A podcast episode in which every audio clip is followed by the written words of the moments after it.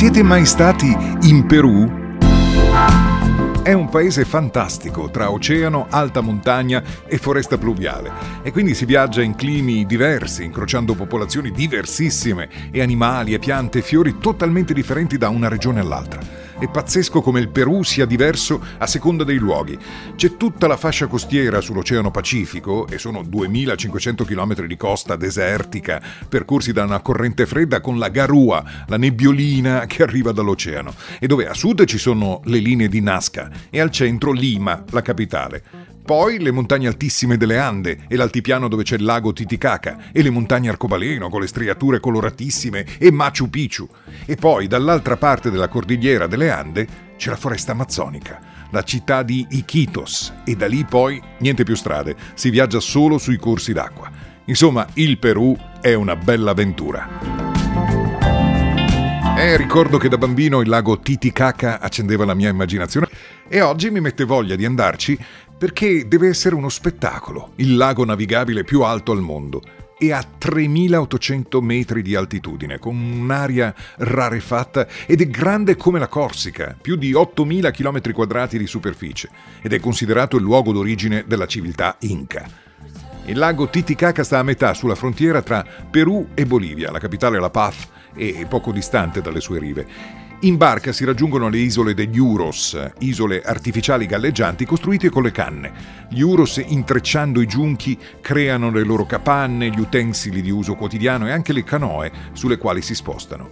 Dalle acque del lago spuntano anche una quarantina di isole naturali dove la vita ha un ritmo lento ed ancestrale e dove le popolazioni conservano con cura le tradizioni degli antenati.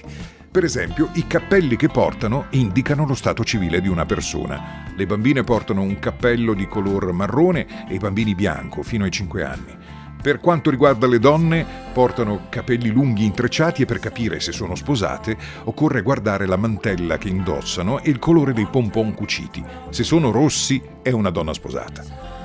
Quando una coppia sta per sposarsi, è l'uomo che tesse lui stesso il proprio cappello. Blu e rosso sono i colori che denotano lo status di sposato.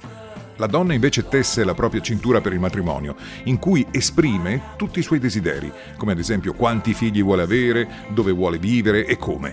Prima di sposarsi le coppie convivono perché nella loro cultura esiste il matrimonio ma non il divorzio, quindi è permesso fare un anno di prova, che non mi sembra sbagliata come idea. E anche la filosofia inca da quelle parti è piena di buonsenso. Le tre regole principali sono non mentire, non rubare, non essere pigro.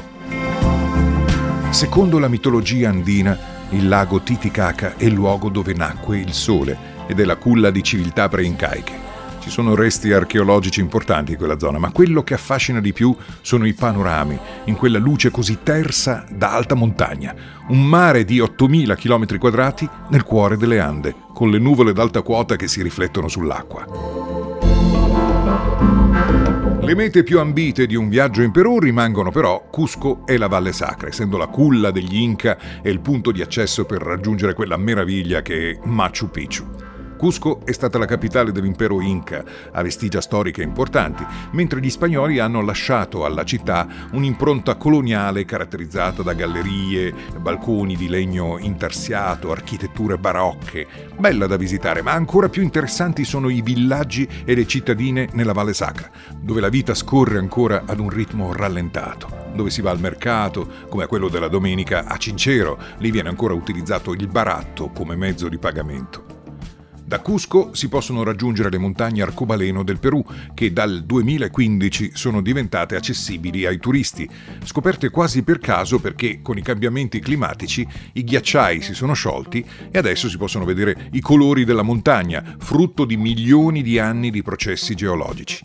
I colori sono causati dalla presenza di minerali nel terreno che si sono depositati e sovrapposti. Vinicunca è sicuramente la più conosciuta delle montagne arcobaleno, ma non è l'unica. C'è anche la montagna Palcoio. A Vinicunca si superano i 5.000 metri, occorre affrontare un dislivello di 700 metri circa, mentre a Palcoio si raggiungono i 4.009 di altitudine e si arriva più vicino alla vetta con i mezzi di trasporto, quindi la camminata è più breve e su sentieri meno dritti. Viaggiatore avvisato, mezzo salvato.